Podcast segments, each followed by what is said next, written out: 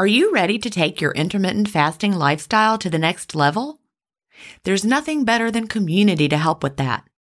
In the Delay Don't Deny community, we all embrace the clean fast, and there's just the right support for you as you live your intermittent fasting lifestyle.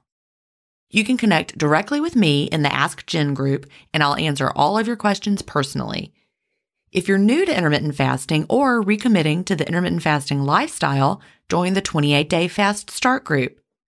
After your fast start, join us for support in the first year group. Need tips for long term maintenance? We have a place for that. There are many more useful spaces beyond these, and you can interact in as many as you like. Visit ginstephens.com slash community to join us. An annual membership costs just over a dollar a week when you do the math. If you aren't ready to fully commit for a year, join for a month and you can cancel at any time. If you know you'll want to stay forever, we also have a lifetime membership option available. IF is free. You don't need to join our community to fast. But if you're looking for support from a community of like-minded intermittent fasters, we're here for you at ginstephens.com slash community. That's ginstephens.com slash community. Achieving my long term goals is more about creating healthy habits and less about quick fixes. And that's why I love both intermittent fasting and daily harvest. Tim Spector, a gut health expert and founder of Zoe, and Dr. B, gastroenterologist and author of Fiber Fueled, recommend that you aim for at least 30 unique plant foods per week. Daily Harvest helps make it easy. One of my favorite options is the sweet potato and wild rice hash harvest bowl. With Daily Harvest, I'm getting tons of plant based options built on organic fruits and vegetables that are easy to prep and free of weird ingredients such as fillers, seed oils, and added sugars. Create healthy habits that last with Daily Harvest. For a limited time only, go to dailyharvest.com slash ifstories to get $30 off your first box plus free shipping. That's dailyharvest.com com slash if stories for $30 off your first box and free shipping. Dailyharvest.com slash if stories. Welcome to Intermittent Fasting Stories. I'm your host, Gin Stephens, author of the New York Times bestseller Fast Feast Repeat, as well as the book that started it all, Delay Don't Deny. I lost over 80 pounds thanks to intermittent fasting after learning how to delay my eating rather than denying myself the delicious foods I want to eat. Now, who's ready to hear an inspirational intermittent fasting story? That's why we're here. So let's get excited to talk to today's guest.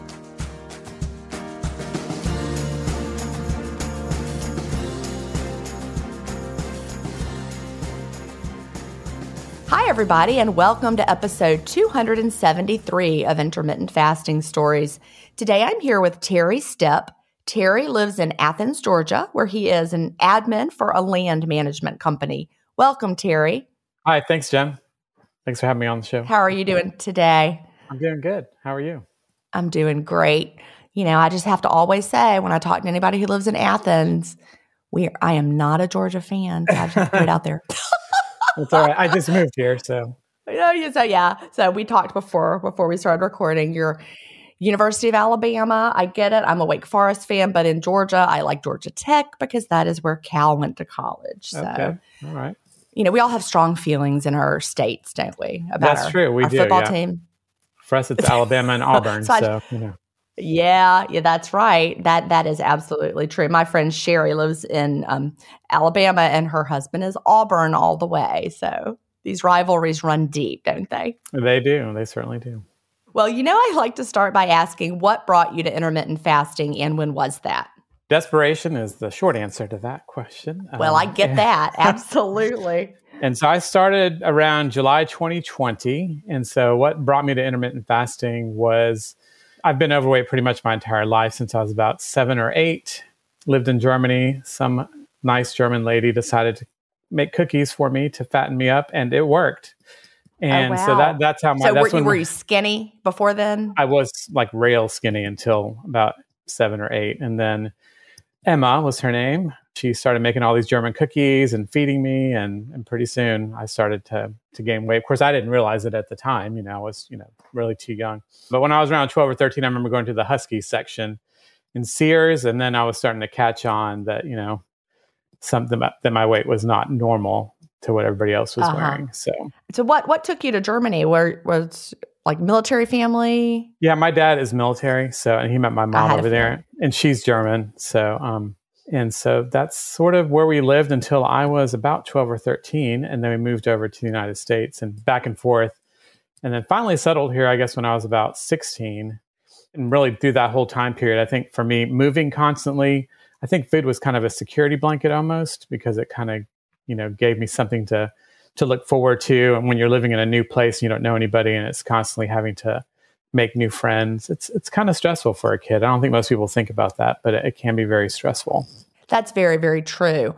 And, you know, food, we hear this all the time how um, emotional food is really for, for everybody. And that we all have our emotional ties to eating, our emotional reasons for eating. And, you know, as a child, we start developing this, the comfort eating when we need it, you know, when you're moving and you feel alone. So that that makes a lot of sense. And what we learn in childhood keeps replaying as we as we grow up. Because mm-hmm. neither of my parents were really overweight at that time, and so it was just kind of, I, I guess, unusual. But that's how I kind of placated myself. I guess was through food. So that's kind of you know kind of continued on throughout my life. I think I was skinny for a hot minute when I was in high school. I played tennis. I was on the tennis team and I, you know, got down to where I was probably about 170 or 160. I don't even know that I was really weighing, but I know that I weighed the least amount at that point. And then in high school, in high school, yeah, and then maybe in junior college, I was in a show choir, so I danced and sang and all that stuff. So kind of kept it in check, sort of. And then after that was over, I started to put on weight, and then I think that just continued throughout my life. And you know, I would gain some and then I would try to lose it through whatever diet was out there at the time. I did try the six meals a day plan, which oh, never oh, yeah. really worked, you know, just makes you hungry all the time. Um, so I did a lot of different things really to try to lose weight. I even, when I worked at Athens State University for a time, I did the biggest loser competition there for the, for, you know, I was in charge of student activities. And so I kind of got the faculty and staff to, to join this competition. And I could not lose. I mean, I really did try it. I could not lose anything. This was when I was already in my 40s. So I just turned 50 um, this year. So I was really trying to lose weight, and the calories in, calories out method just was not working anymore. I don't know if my right. metabolism so, is wrecked, you know.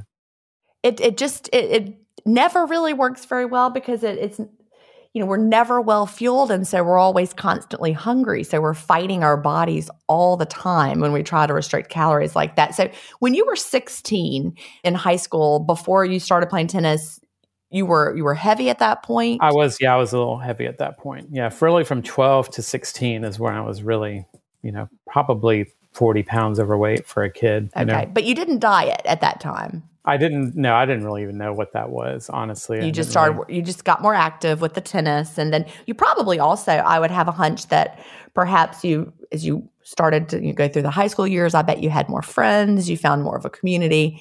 Do you think maybe some of the emotional eating didn't happen anymore? That, that could be too. You know, I know yeah. I was more active, but then of course my senior year, we, my parents actually moved again. So right when I was kind of finding my groove and my niche, we ended up moving to Alabama from Texas and so that's where we've sort of remained. My family is still there largely. There's, they stayed there in Alabama. Well, that makes a lot of sense. It's hard when you're, I can't imagine moving around that much. As hard as teenage years are, having to start over at new places. Yeah, and you don't really think about it. You know, when you're going through it, it's not really something like, is this taking an emotional toll on me? You don't really think in those terms, I don't think. But years later, I look at it, I'm like, you know, it was really difficult in a lot of ways. Yeah, I imagine that it was. So in those years between, you know, the the biggest loser not working in your 40s and in between, would you say that your weight started to kind of yo-yo and go up more over time? Yes, definitely. Yeah. And I got to about 280 at the highest that I ever weighed. And so when I started on this journey, I'd lost about nine of that, just, you know, because I wasn't really paying attention, but I, I, started at about 271. Okay. So when you started intermittent fasting, you were about 271. Yeah. And I'm six foot two. I mean, just six foot tall. So I could carry it, but I definitely was a lot heavier and just didn't really feel well all the time. You know, just one of the catalysts for me to start was that my father had been diagnosed with type 2 diabetes a few years ago. And then shortly thereafter, my older brother, who's five years older than me, he was diagnosed with it. So I was looking down the long run. I'm like, you know, I don't, I don't want to have to do this. I don't want to have to take, you know, medications and test my blood all the time for this. I'm like, I need to get a handle on this. You know, that really is true. A lot of us find that it's a wake up call like that, like seeing some you know, people that are close to you, your dad, your brother, genetically very close to you, right? The, the closest people in the world, and to see them start struggling with type 2 diabetes. Uh, you were not having that issue at that time, though, yet. Um, I was actually, I went to the doctor and I was uh, said that I was pre diabetic. So pre-diabetic. I was pre diabetic. And so I was like, I need to do something about this. It was a wake up call for me. Like you knew that was what was going to be next. I knew it was coming. Yeah. And yeah. so and I didn't really know what to do about it. So um, I just tried the regular method again, calories in, calories out, because that's what we hear, and didn't have any success on that. So then I just kind of put a prayer out there and said, you know, whatever the answer is, please, you know, help me. Some somebody help me, or and I just got the idea to look up, you know, books about it because I'm a you know I'm a college educator previously, and so I always do a lot of study and research. And so I was like, you know, I've never actually looked for a book about the causes of obesity. So I typed in obesity into Amazon just to see what would come up. And the first book that came and let up. Let me guess. the obesity code. That's was correct. it the obesity code? I knew it. Was. it. I love was, that. It was yep. the book. Yeah. And so, yeah. um, and then I started reading the reviews on it, and everybody was like, "Oh, you've changed my life," and all these, you know, I mean, they were glowing reviews for a book, and I've never really seen that, you know, many books like that. So I was like, "Wow." I downloaded it on Audible and started listening to it. It was really, really dense. It's a pretty dense book, but yes, immediately it makes you angry when you start to hear, you know, how we've kind of been bamboozled, you know, by the industry in so many ways. And I don't think it's by people that meant things to be that way on purpose, but it just makes you kind of like frustrated that you've been told the wrong information for years and years. You know, it it's true. And I like to think the best of people. I'm an optimist. So I like to think it isn't on purpose, like they want us to be, you know, overweight and sick and getting worse and worse. Although there are people who definitely lean that direction as for their thoughts. I'm not one of them. I think that it's just been, you know, it makes so much sense on the surface because we're we're logical people and the math of calories in, calories out makes so much sense on the surface that of course that works. You just eat less, you just move more. Mathematically, we can all do a math equation, so can our bodies, right? And then we start digging in through the obesity code. That was really my big wake up call too. I read the obesity code then in 2016 and I also read one of Tim Spector's books right around the same time I think that that one was the diet myth of his, and and they both had some similar. Both obesity code and the diet myth had some similar, you know, themes running through them. And you do you you leave reading those books and you're like, wow, we've been so fooled, and and we again not on not necessarily on purpose, but just because we were trying to make something make sense, but the body is not like that. Yeah, for sure. And then I think now one of the things that stood out was when they, you know, they looked back into like the 1920s and they really did have something that worked. And I'm like, why did they forget this? So that's one thing that I hope this whole movement does for people now is that they never forget that this is how you can do it. Because at one point they sort of knew if you, you know, cut down on um, certain things, you know, like processed things that, you know, and sugar specifically, that you could reverse some of these things or also just, you know, lose weight. So Absolutely. Really, the the problem is ultra processed foods. And, you know, depend, depending on your body with bio individuality, we're not all the same with what foods work best for us, but we are all the same that ultra processed foods are not best for anybody's. Right. I think everybody can agree. It's real food, real food. Like I I don't think, you know, when you start digging into, you know, the keto movement and we start digging into the you know, whole food plant based movement. When you really dig in, it's embracing real foods. And the obesity code is very much a book about eating real foods. Yeah, for sure. We all face stress in our daily lives. What if the answer to a better stress response is in one key nutrient? I'm talking about magnesium and specifically Magnesium Breakthrough by Bioptimizers. This one of a kind product is designed to reverse low levels of magnesium, which could have a positive effect on our stress response. But don't take my word for it. Here's a quote from a 2020 issue of the scientific journal Nutrients. Results suggest that stress could increase magnesium loss, causing a deficiency. And in turn, magnesium deficiency could enhance the body's susceptibility to stress, resulting in a magnesium and stress vicious circle. I only recommend Magnesium Breakthrough by Bioptimizers. It's the only organic full spectrum magnesium supplement that includes seven unique forms of magnesium for stress resilience and better sleep. Simply go to bioptimizers.com slash ifstories promo code IFStories10 to get your magnesium breakthrough and find out this month's gift with purchase. That's bioptimizers.com slash IFStories, promo code IFStories10. If you've been listening to my podcast for a while, you know what a fan I am of Dr. Tim Spector and the work he's doing with Zoe. I was first introduced to his work in 2015, and I've been following his research ever since. What I love most about the Zoe Science and Nutrition podcast is that they have weekly interviews with world leading experts who explain how their latest research can benefit your health. Recently, I was thrilled to finally meet him face to face as we recorded an episode for the Zoe Science and Nutrition podcast, and this episode aired on April 11th. We had a chance to talk about the world's biggest intermittent fasting study, and I had the opportunity to explain the clean fast to Jonathan, which may explain why he didn't enjoy his prior experiences with fasting. Search for Zoe Science and Nutrition on your podcast player or on YouTube to hear the latest episode, and don't forget to look for the April 11th episode to hear me, Tim, and Jonathan talk about the world's biggest intermittent fasting study. And I think once, you know, once I read through that and understood that, of course, like you, I was looking at the end, I'm like, what do I do? And there was right. just some very vague stuff at the end of it. I'm like, this is not going to work. I said, I don't think I could do an alternate day fasting schedule right from, you know, this was just, so that's when I started searching again. And that's when I found your book, Fast Feast Repeat. Okay.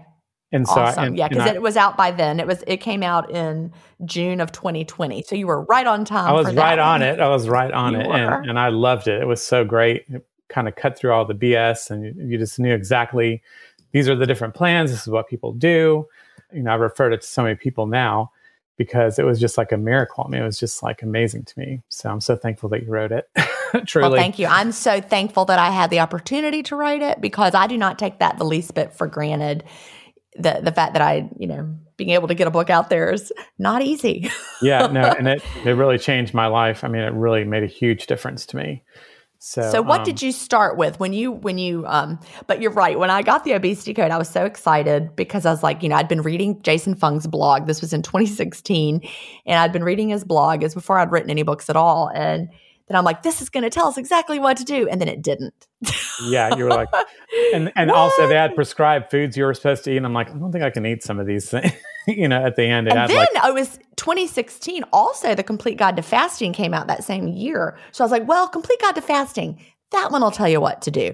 And then it came out and it did tell you what to do, but it was like, not what I what I thought like, not happening. Do because it was like 21 day fasts and, and i'm like no no mm. no yeah that was so, extreme yeah but you know knowing what to do and how to implement it into your life was really the key so what did you start doing when you when you got fast feast repeat and you're like okay i'm ready how did you start well, initially, I just tried to do it from the obesity code, and this is where I ran into problems because I really didn't know what to do. And so I was just trying to. The big hangup for me was the diet sodas because I was a diet pep or diet Coke drinker for like twenty something years. That's all I drank. Period. Horrible, horrible. But then I started putting that in perspective, and I'm like, well, if I'm willing to give up food, I can definitely give up diet Coke because food is more important to me than diet Coke.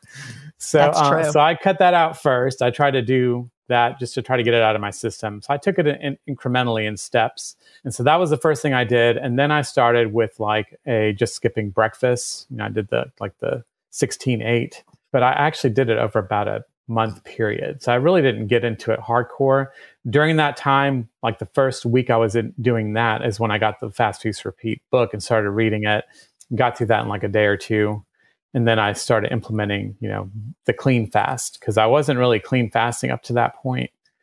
And I'm like, well, let me let me do this. That was a little bit more of a challenge, but once I did it, it, it really did make a huge difference just in terms of how I felt, and I wasn't once you know, your body adjusts eating the wall down when I was trying to get to lunchtime, you know. so Oh, I do know. Yeah, that's very common for anybody who's who's listening that is brand new to intermittent fasting because you know this is coming out near the beginning of of the year when people are, are excited to start new things. You know, if you're just starting off and you're finding that you're wanting to eat everything that's not nailed down when your window opens, that is very common during the adjustment phase. But Terry, it does get better, doesn't it? It definitely gets better. Yeah, now it is so second nature to me. I don't even think about it. I mean, it really is just automatic. Like I know I'm not, I don't eat breakfast and I'll eat, you know, in the day whenever I'm hungry and a certain level of hunger too. But I, you just really, it's so easy to do. And it's, it sounds like it's hard. And people that I've told about, I'm like, oh, I can never do that. I assure you, you can. And once you start doing it, it'll be the easiest thing you've ever tried. Well, you really know, that is. is what so true. And, you know, you were talking about how you tried to do the biggest loser, that you were leading on your campus, you're leading this biggest loser competition, and you were just so hungry and miserable all the time. And you're trying to eat frequently throughout the day because that's what we've been told, stoke that metabolism, all these small meals. But all that does is leave you unsatisfied and hungry. And, you know, as we learned from the obesity code, it's all about the insulin levels in your body. So those tiny little meals that we're eating all the time keep our insulin constantly released. We're constantly releasing insulin for all these small meals that lowers our blood sugar and then bam, we're hungry. So now we have to eat again. And so instead of burning our fat for fuel, we're on that blood sugar roller coaster all day long but we're never eating enough to f- properly fuel our body. And that's where fasting is so different. Once our bodies adjust, we're no longer on that blood sugar up and down because we're not releasing insulin all the time. And we always have a baseline level of insulin, but we're not pumping out excess insulin. So we start being able to tap into our fat stores. Now we're well fueled from our fat stores. Now our blood sugar isn't crashing all day. We are less hungry fasting than we were when we were eating little tiny amounts all throughout the day. Yep, for sure. You know, when you start fasting and then you start eating, you kind of notice what food does to you, which you don't really pay attention to a lot of times. But once you're doing this, everything becomes like amplified, I guess, the you know, how it affects your body. And so I would be working someplace and we have a snack bar and I would go and just get some like cookies or something like that, you know, because I was hungry when I after when I started opening my window. But that would make me so much more hungry. I, I would have to go back every 20 minutes. And of course, you know, when you're doing a fast, you're like, well, I'm only going to eat lunch and dinner. I don't want to overeat, you know. It was so much harder when I got those processed foods in there. And I was like, I have to get rid of these. I just have to. And so once I switched over to eating stuff that was more nutritionally dense and, you know, but I still liked it, I could just last a lot longer before, you know, I got really hungry again. That is such a good point. And it's true. What you said a minute ago, you notice what food does to you. It, it really is kind of amplified because, you know, we used to live before fasting. We lived and you were constantly putting in something all day long. For you, it was your diet sodas or the small meals or whatever. And so you're really not paying attention to your body's signals because you're always putting stuff in. But when you're fasting and you've gone through that period of fasting, and then you open your window and you say, say have some cookies or something ultra processed, you really feel what that does to you in a way that you didn't before. And so it's not that fasting has made your body less able to manage things, it's just that you finally can notice it. Yep, for sure. It makes a huge difference. So and you know that didn't happen right away because I think when I first started fasting, I was still eating whatever I normally ate, but then I started to change it because I realized how it made me feel and how much hungrier I was. Sugar, eh, I'm a sugar addict, so sugar is one of the things that I had to definitely cut down on because it just kind of starts the cycle, almost like an addictive cycle, I would say. I mean, sugar well, for me. You know, in some brain, our brains are not all the same with the way. Obviously, you know, some some people can't drink alcohol; they're alcoholics. Their brains get to the point where they they can't say no, so they have to just completely abstain. And whereas other people can have a drink, they're fine. You know, they're they're they have different brain chemistry. I think sugar is one of those things as well. Some brains are more susceptible to becoming addicted you know what whatever the reason it's it lights up those pleasure centers so understanding that about yourself you know with with fasting you know you can eat whatever you want but you learn over time that whatever you want does change. So, do you find that you don't eat much sugar at all anymore, or you just eat it sometimes? Um, I still eat it occasionally. I'm trying to cut it out. I'm actually doing an experiment for the next month where I'm trying to do more of a carnivore approach just to see okay. if I can just really cut it out 100% and see if I actually lose my craving for it. Because mm-hmm. um, mm-hmm. I, I, don't, I, don't, think I would I would de- definitely not do carnivore for an extended period of time. But just to try to see like how my body reacts to it. That's the good thing about fasting for so long. I know I can always maintain my weight. Now I can try different little experiments to see like how can I fine tune it so that I can, you know, get past certain things. Like, I, I love that. Yeah, the sugar. And you'll, you'll only know by trying. Yeah, and and I, that's very very common. So for anybody who's listening, if you feel you know like like like Terry just said that he feels addicted to sugar, and it's hard to stop when you just have a little bit. You just want to keep going. You know, trying an elimination protocol where you absolutely eliminate it and then see how you feel. That's really the best way. You're an experiment of one. Your body. Yeah, you can sure. figure it out.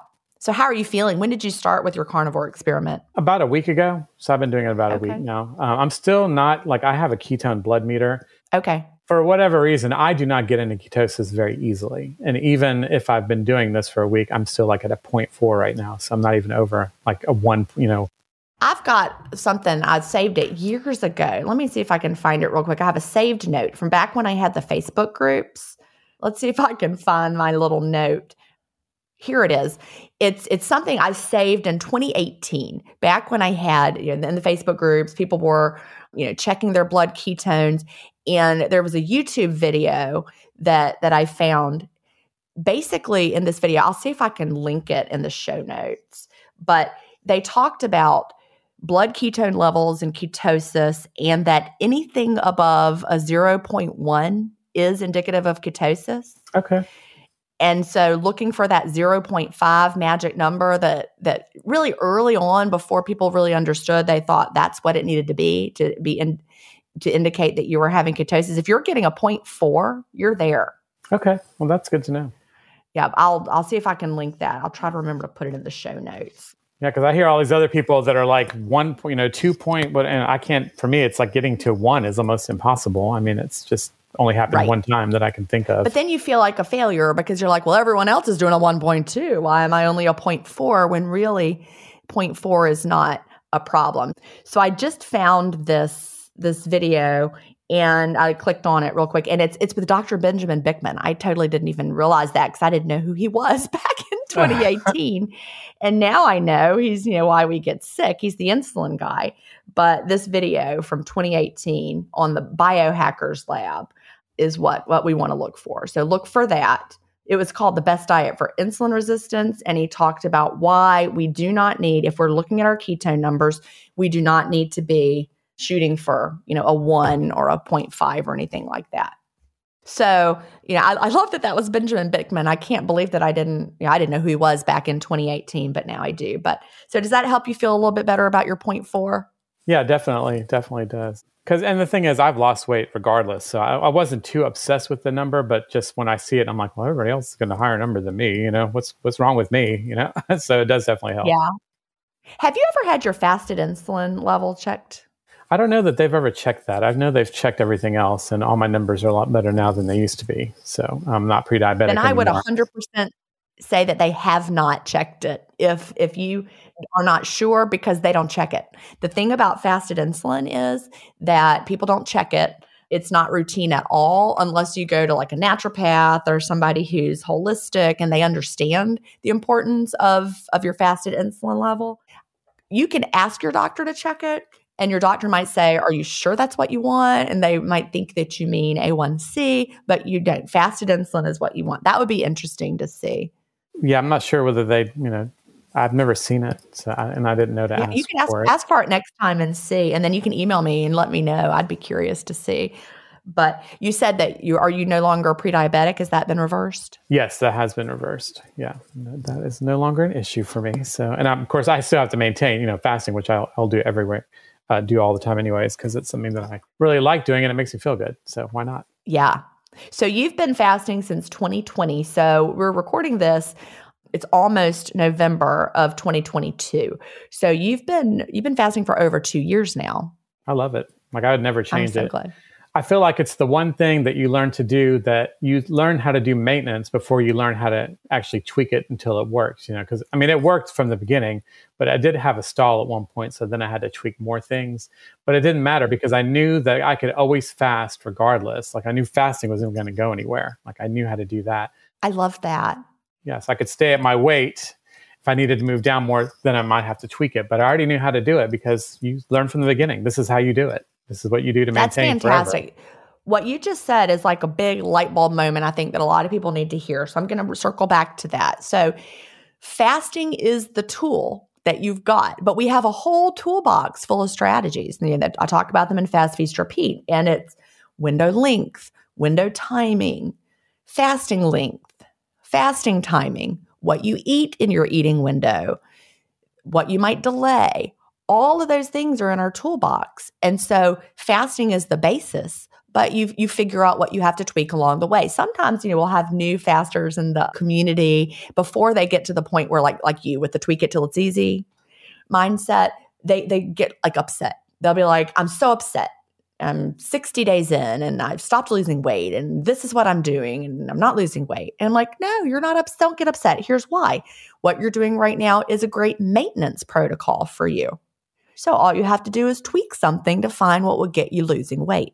Yeah, and you get to try everything and knowing that you're not it's not going to go back up. My weight's not going to go, you know, wildly crazy back up because I'm always going to be a faster.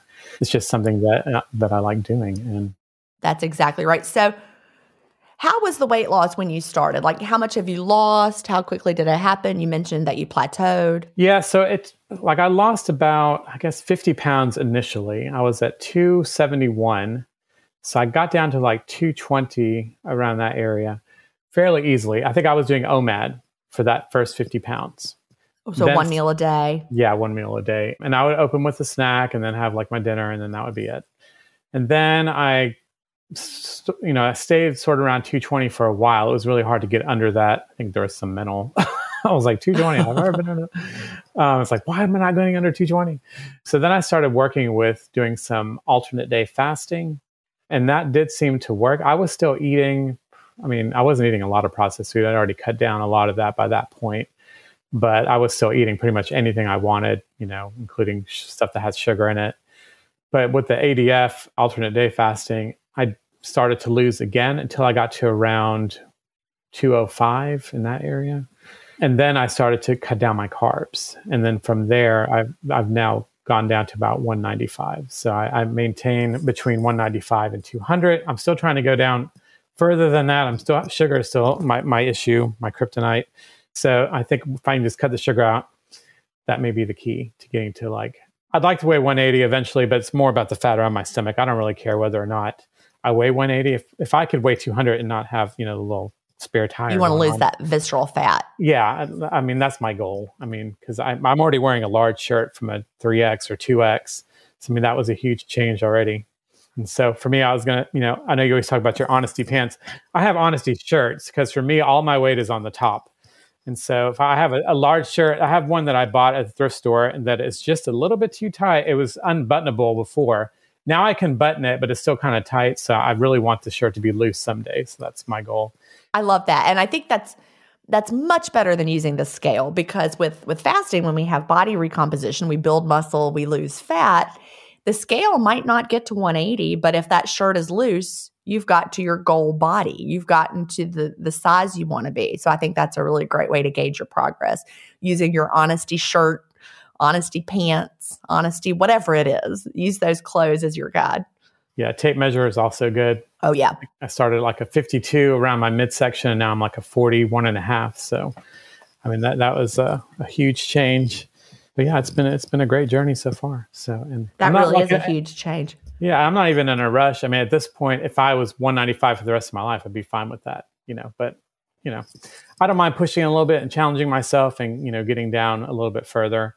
And like I said, and it may also be that sugar is not the thing that's keeping me there. It may be that I need to cut down on the cheese because I, I do love cheese, and so that's where I get my calcium from, pretty much. So I hate to cut yeah, that out. So I, I totally get that because cheese is one of those things that I have struggled with over time just because it's so easy to overeat it, right? Mm-hmm. It's so good.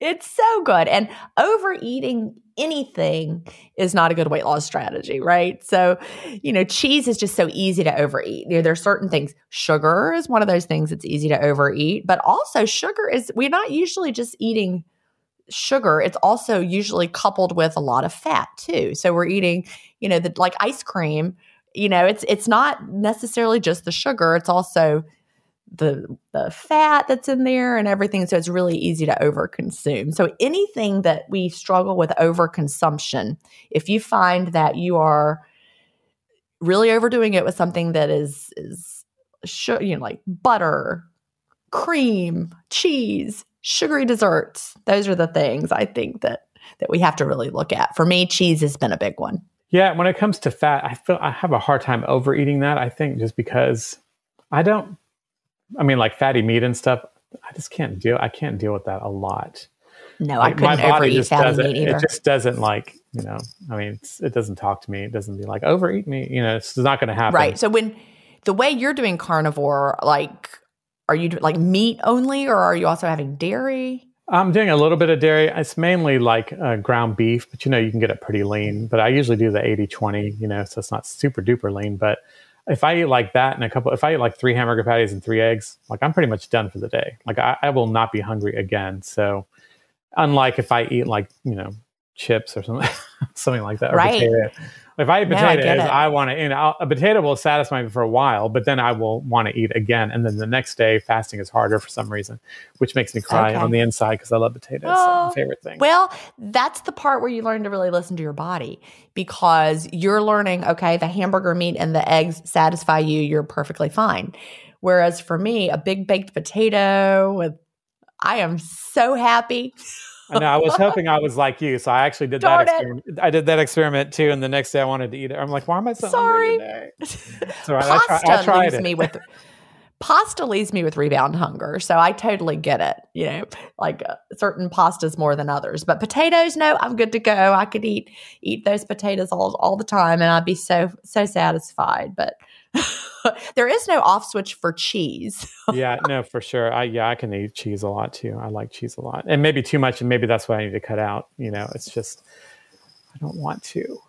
I know dairy is one of those things to look at, and you know, my big my phrase is delay, don't deny. So I get it. Nobody wants to cut out anything or say no to anything, but if you're struggling to lose weight and again, I talked about the things that you can tweak. One of the things is what you're eating. And if you are overeating dairy, I mean, they talk about this in the keto world all the time as well.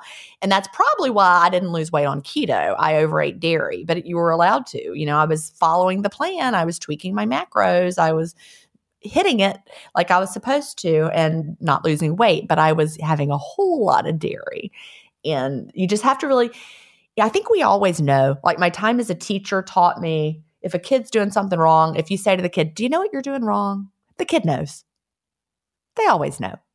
And and so if you really feel like, you know, like I feel like XYZ is holding me back, then XYZ is most likely what is holding you back. And don't let it make you mad. It just is what it is. So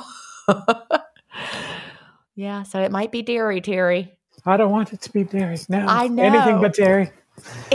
Uh, we'll see. I'll, I'll, cut it. I'll cut it down. I'll cut it down, and we'll see what happens. See what happens. Yeah, and and nobody wants it to be those favorite things. Like for me, like I'm I'm not happy that I can't eat a lot of ice cream with my restless legs and all that because I don't want it to be that, but it is, and I'm still going through the whole wine thing and.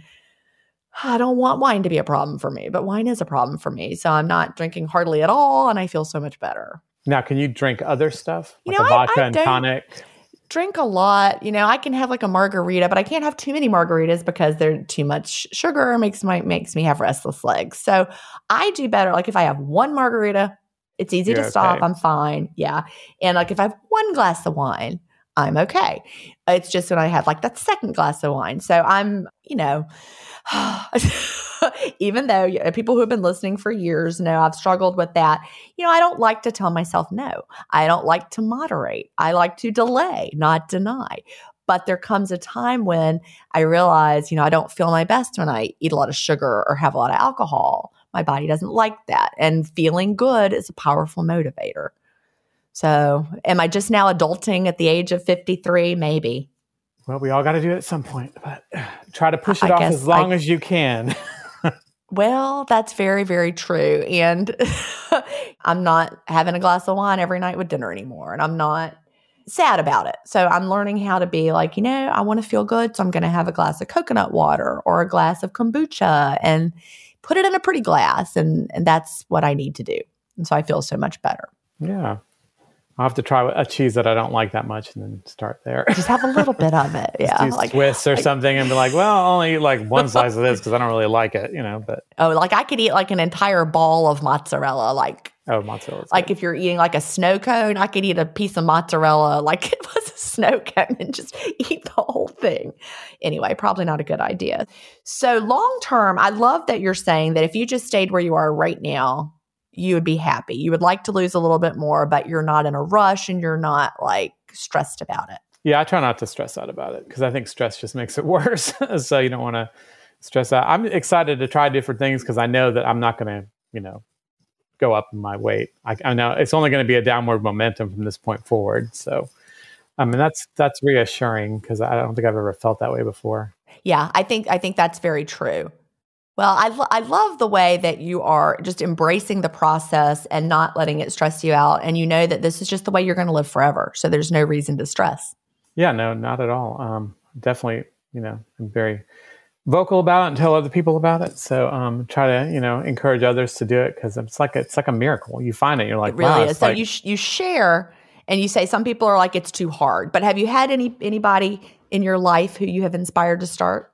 Yeah, actually, several people have started that I've talked to. My friends here, even though they're not, you know, they're not doing it for the weight loss, they're doing it more for the health benefits of it, sore muscles, and you know, trying to help with recovery, and and so they've been they've been doing it too. I thought that was great that they would give it a try. And then um, my friends' parents, they're doing it. My both of my sisters have are trying to do it too. So yeah, I've told a lot of people about it because you know it's hard not to. I, I can be kind of annoying about it, I think too, because I'm just like, hey, you got to try this. You know, if somebody asks me about it, they're going to get you know a, just so much information about it from the get go. So, but I do refer them to your book and the obesity code. You know, if they're science minded, I might tell them about that too. But I feel like your book does a pretty good job of also going over the basics of that. So I feel like it's a good place to start. Well, I'm glad and I'm a big fan of of sharing, as you know. Everyone who listens knows that I feel that way. But sometimes people are afraid to tell other people because they don't know how it's going to be received. And like I remember one time Chad and I were on a cruise and we were sitting at the bar and ordered a drink at the bar and the bartender, I don't remember how we got started talking about it, but it comes up, right? Fasting just comes up naturally. And so I said something about it. He's like, Oh, that's really terrible for you. You're going to lose all of your muscle. And I'm like, well, okay. I didn't argue with him. Of course, I'm not going to lose all my muscle. That's not. yeah, that's my, not going to happen. First thing it goes after is the muscle. I got all this fat, yeah, but no. No, right, exactly. That doesn't make any sense. The body would not do that. So I have not lost all my muscle. And but I'm not going to argue with this guy. I don't need to convince him. And you also don't need to convince, you know, that loved one in your life who's, you know, giving you grief about it because you know, I've I've gotten grief many times over my years of life for many things, and it's not my job to convince anybody. It's just I have to live with how I feel and plant that seed. So if you tell someone and they make fun of you and they're awful about it, that says a lot more about them than it says about you. Angie's list is now Angie, and we've heard a lot of theories about why. I thought it was an eco move. Fewer words, less paper. No, it was so you could say it faster. No, it's to be more iconic. Must be a tech thing. But those aren't quite right. It's because now you can compare upfront prices, book a service instantly, and even get your project handled from start to finish. Sounds easy.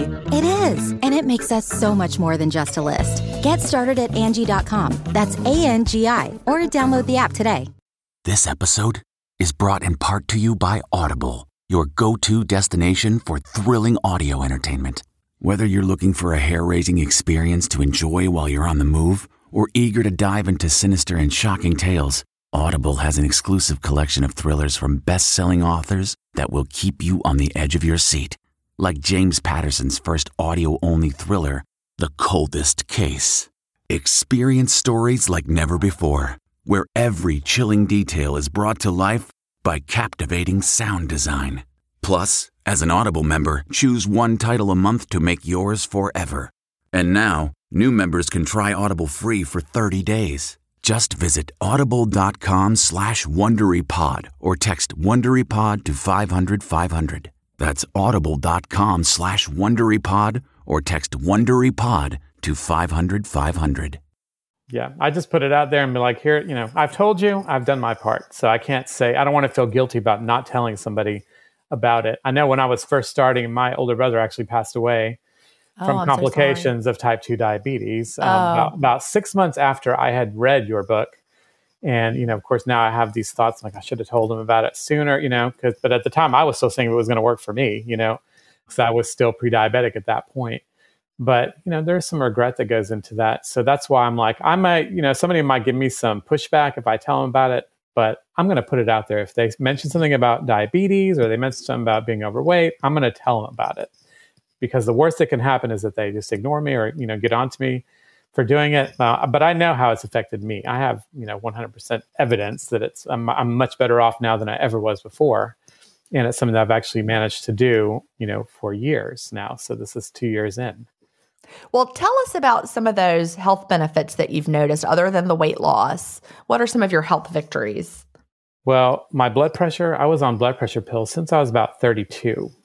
And so I'm no longer on those. My blood pressure is now normal for the first time. And Wow. I thought it was genetic, and my grandfather was on blood pressure pills, but I don't need them anymore. So that was a big one because that's I hate taking pills in general, but when you and when you have to take one every single day, ugh.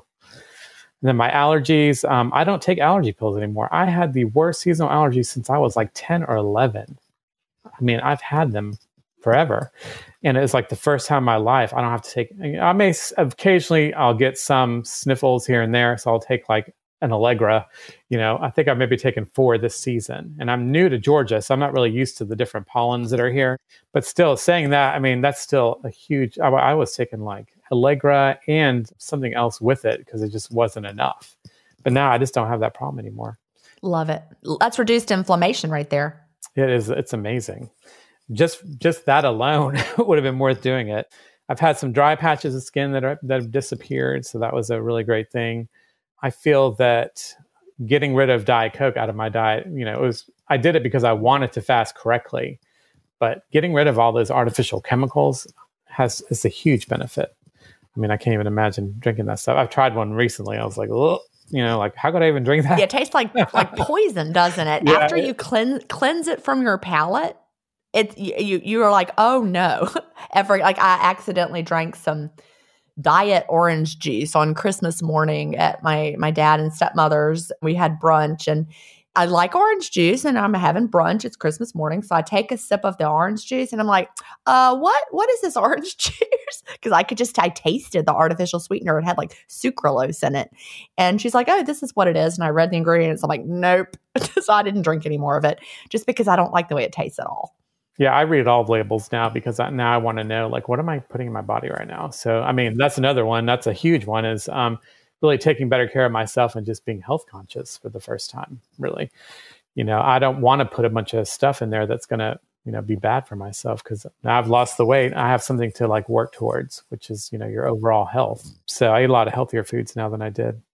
And then i also feel like i'm more in control over food. I mean like i've never really felt like i was in control. I felt like it kind of controlled me but i don't feel that way anymore because now i know i'm i'm going to determine when i eat and what i eat and you know i'm not driven by these hormonal urges to eat certain you know junk food or whatever. You know i don't even know if that's what it, what does it but it just feels really good just to not have to constantly be um, a slave to food especially when i eat sugar. Because like i said when i start eating sugar i can still i feel those feelings again and i'm like okay this is what that was like.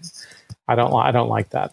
So that's definitely a, a lot that has changed in my life It really does drive you to overconsume ultra processed foods in general. For me, it's those people have heard me say it a million times. If they've listened, it's cheesy, crunchy things oh or doritos cheesy, yeah. salty, fatty yeah, Doritos. And Doritos. Um, I do too. Even now, even as a food snob, I still like the taste of them. Potato chips of all kinds. Those are the kinds of things that I have no off switch for. So I don't buy those things because I, I I could eat them if I wanted to, but I don't want to because I don't like the way they make me feel and it's hard to stop eating them. So that's where the adulting comes in once again of I could eat a bag of Doritos if I wanted to, but do I really want to? No. But it's not my fault that I can't stop eating them. It's not because I'm weak. It's not because I have no willpower. I have great willpower. I fast every single day for probably an average of 19 hours. My willpower is not the problem. It's those ultra processed foods that are the problem and what what they do in our brains. Yeah, but we have told ourselves that, you know, for the longest time, I told myself it was my fault. I was weak. I can't do this. But as soon as I got rid of those things, it was so much easier. And as soon as I started fasting, it was so much easier to control those You, things. you discovered you're very strong. yeah. You're not weak at all. You know, we, there's a lot of shame, you know, that comes along with having, feeling like we're failing at dieting over the years. As, you know, if you're somebody, you know, my husband naturally thin doesn't struggle with that. He doesn't understand the shame involved with with not being able to, you know, control your body, right? Or control your cravings or stop eating the chips. He could have two chips and be like, I've had enough chips. Yeah. I'm pretty good with chips, honestly. Potato chips. I don't For you, it's the sugar. It's the sugar, yeah, but but also bread is also an issue for me because it gives me it gives me heartburn. I don't have heartburn anymore. Ah. That's another that's another good thing. I got rid of my heartburn. I've had that for years, and I don't have it anymore. That's amazing. But I Wow. still love bread, and bread is like something I could definitely be addicted to because I, you know, was born in Germany, so we have tons of bread. the breads Yeah. over there are like amazing, and the rolls and stuff. So, um, Oh, I bet they are. but I'm hoping, and I think that in moderation, I could probably do it. I think it'd be okay. Once I get to where I feel like I want my body to be, then I'm going to, oh man, it's going to be my way of life, I think. And then I'm going to incorporate all the things, you know, other than the processed things. But, you know, and also, So you'll reintroduce, you know, whole foods, real foods, carbs, and see how your body does with those. So right now, are you still doing alternate daily fasting? I am. I just, yeah, I just started it like last week. I've done it before, so I'm, I'm familiar with it. I sometimes do the 500 calories depending on how the day is. If, On the down I'm- day, hmm if I'm super duper hungry, I'm going to eat something because I'm just not going to, you know, I'm going to go ahead and do it. Um, if my body keeps telling me eat something, eat something, then I'm just going to eat the 500 and see how that goes. I'll try to keep that high protein and fat and just see if that's sustainable. And if you know if I can't do it one day, it's not a big deal. That, I think that's the great thing about fasting is like every day is a new day. Every day you can fast again. that is day. it. That is also what I want people to really hear. You know, sometimes people will struggle and they'll have a day where they maybe they they don't fast very long, or they'll be like, "I quit fasting." Well, like, well, if you're sleeping through the night and waking up in the morning, you fasted. Okay, maybe it was a short fast, but you didn't quit fasting. It just was a shorter fast. So, one thing I really am going to focus on for the next year is trying to get people out of the restart mindset don't restart. You're not stopping. You're not restarting. You're just, you had some shorter fasts. Now you're ready to get back to some longer fasts instead. Yeah, that makes sense because you fast every day. I mean, whether you know you it or fast not. every day. yeah, yeah. every day. And I mean, break fast is a thing that because you're breaking your fast every single day. You know, if you're, whatever time that is, you're breaking your fast. So instead of thinking of intermittent fasting is something to start and stop, just think of it as like it's what you do. And sometimes it's shorter and sometimes it's longer, yeah, but And you're I- not going to stop. Yeah, I change mine up all the time. So I'm not set in any. I, I do OMAD sometimes. Sometimes I do alternate day. Sometimes I do the 500 calories. I just keep it going, and every week is different. Like I never really know what I'm going to do until like the day before. I'm like, what am I going to do tomorrow? And then I'll think about it and say, I think I'll do you know an OMAD tomorrow, or I'm going to do no food tomorrow, and then do you know an update following that. So um, I love that. Just really depends. Uh, I You're like just very intuitive flexible. about it now. Yeah, it's nice to be flexible because your body, you know, can get used to anything you do, except for if you're changing it up Yeah. a lot. It's really hard for it to I adjust to that. true. So Yeah, keep they call that keeping the body guessing. So is there anything that you struggle with? I still have diet brain sometimes. I think I try not, to, you know, to obsess about things, but sometimes, you know, I look at the scale too much, and I'm like, oh, let's not weigh myself as much because that's just it. It can put me in a in a bad mood. Sometimes I look at the scale and I'm up, but now because I'm usually in a range, it's not really that bad. I mean, it's like between 195 to 200, I'm fine. If I go above that, then I start to, you know, obsess a little bit. I'm like, okay, I need to tighten my stuff. I need to do something not to get, get over this. So, um, like I said, sugar is still something I struggle with because I really want to eat it like all the time. I get it. I get it. And and again, that's been me with wine. I enjoy wine. And I, you know, if, if I could just say, I will never have another glass of wine, probably I should, but I don't want to because I enjoy it. So Yeah, I, I'm going to have it. I think if I could just get somebody to drop off one piece of chocolate every day at my house, then I could be, then I would be fine. But I can't, you know, you have to buy like, you know, I can buy one thing, I guess, but it's just hard. You know, that's a really, really good point. Like for me, if I open a bottle of wine, I struggle with that more than if I'm at a restaurant. I just have one glass of wine. If I'm at a restaurant and order one glass of wine, it is so easy to have one glass of wine. But if I'm at home and I open a bottle of wine, then I'm like, well, there's that bottle of wine. It's open. I could have another glass because Yeah. it's open. Yeah, for me, it's the having the whole bag of you know chocolate here or you can whatever have it is. one piece of chocolate, but it's like, well, there's more. There's more chocolate in there. Know, I must destroy all of it today. It must be destroyed. Right. I get it. Well, if I if I don't just drink all the wine right now, then I'll have to drink it tomorrow. Right. right. Anyway, those are the things we tell ourselves. So, you know, maybe one day I'll be a person that never drinks alcohol at home ever again. I just only have a glass of wine at a restaurant or something. And that's probably the smart thing for me. Or maybe for you, the smart thing is to not have sugar at home, but only have it when you're out.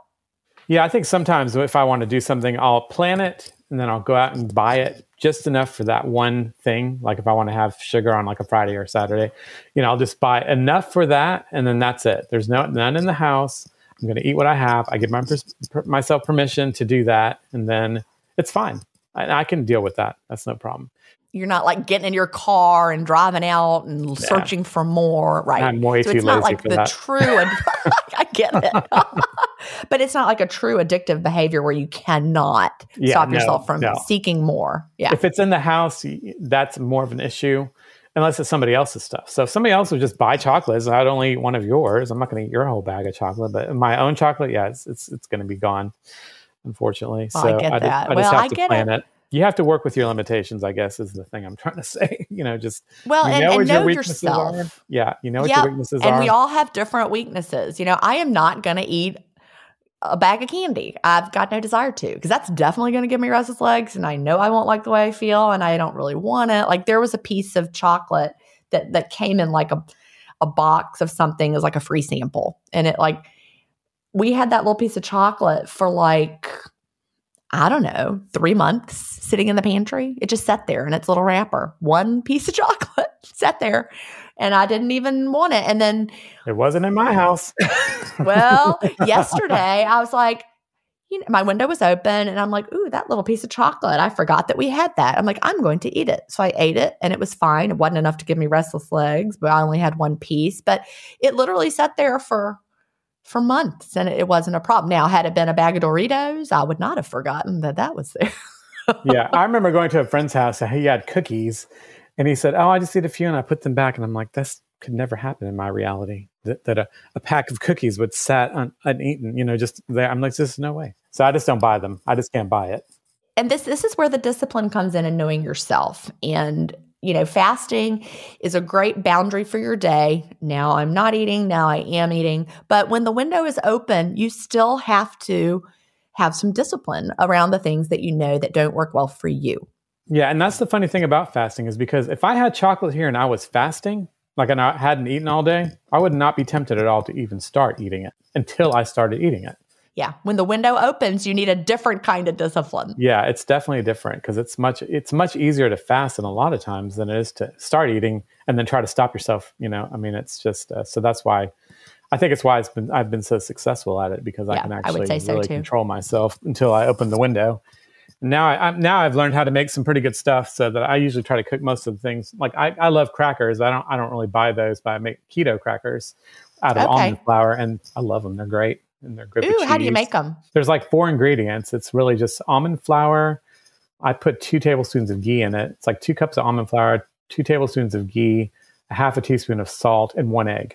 And that literally oh is that sounds so easy It is. and you just mix it up and roll it out bake it I roll it out on the exact thickness that I want, and then you just cut it, and then that's it. You bake it. I think it's at 350 for like 12 minutes, and I just keep an eye on them, see when they get brown, and then they just kind of. And I go ahead and cut them with the pizza cutter while they're rolled out, so I can go ahead and get the cracker shape, and, and then just break them. oh that's apart. perfect And they're they're good. yeah I- and I that had doesn't have anything funky in there it's just all good ingredients No, and it takes like, you know, 15, 20 minutes to make it the most. So it's it's great. Love That's a those. great tip. Yep. I remember back when I was trying to do keto and not losing any weight, but the summer of 2014, before I started intermittent fasting for real. Have you ever had that fathead pizza? Oh yeah, I've made that a few times. Oh, yeah, we, I was crazy about that. Chad even liked it. But again, the crust is made of almond flour and also mozzarella cheese. So there was that dairy. And then you put more cheese on top. But Yeah, it was no, absolutely Very delicious. decadent. I definitely couldn't eat a whole one of those because, like a regular pizza, I can eat the whole pizza. I mean, like a whatever kind. I mean, but, but to me, that stuff is so heavy. I could only eat like two or three pieces of it. I'm like, See, okay. that's the here's the difference for me. The fathead pizza did not satisfy me to the point that I probably could have eaten a whole lot more of it than the regular pizza with with wheat crust, like a, a regular pizza. I get full faster. That that's the bio individuality again and knowing yourself. That Yeah. that's why we're all so different. And Yeah. there's still nothing like regular pizza because regular pizza. Yeah, regular my, pizza My so desert very island good. food. So, yeah. Well, we are almost out of time. What would you tell someone just starting out with intermittent fasting, or what do you wish you knew when you first started? Get the fasting down first. Like, you know, make sure you know how to do that before you start obsessing about what you're going to eat. Just do the fasting first. Like that's that's the thing they should focus on. Is like, let me get my fast situated, and then once you've done that, and you can play around with your your windows and all that other stuff. But just find something that works for you first and foremost, and then you can try everything. You know, once once that's situated, and you know you're going to fast and you, know, you have a good protocol, you can try you know the food and make the tweaks that you need along the way. So that would be I think that's really good probably the number advice. thing. And persistence is the key to success. That's my phrase that I always, my mantra that I always say: persistence is the key to success. So I didn't give up on dieting. I always looked for a way, or eating right, to look for a way to lose weight, and I finally found it. It just took me being persistent. Yeah, that's really true. Persistence is the key to everything in life, right? The key to success for no matter what, whatever your challenge of your life is, persistence that will solve it. And thank you so much for everything you've done. I'm just really grateful for the opportunity to do it. Like, I absolutely love this podcast. I love talking to people. I love hearing how fasting has changed your life. And I love the potential that it has to change so many more lives. And, you know, how many people are going to change their health trajectory? Like, you have changed your trajectory. You are not going to have type 2 diabetes.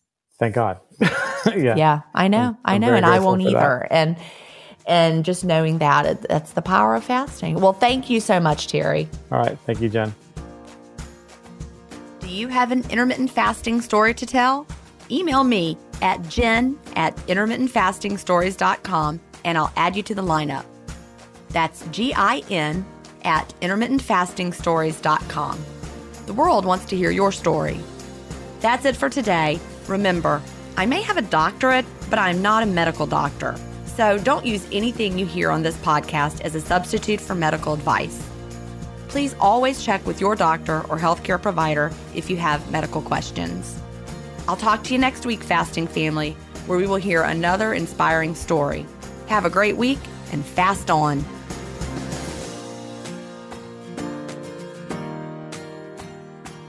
Intermittent Fasting Stories is edited, mixed, and mastered by Resonate Recordings.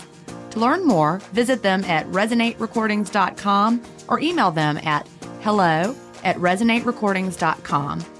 Intermittent Fasting Stories listeners will receive a free offer if you mention that you heard it on the podcast.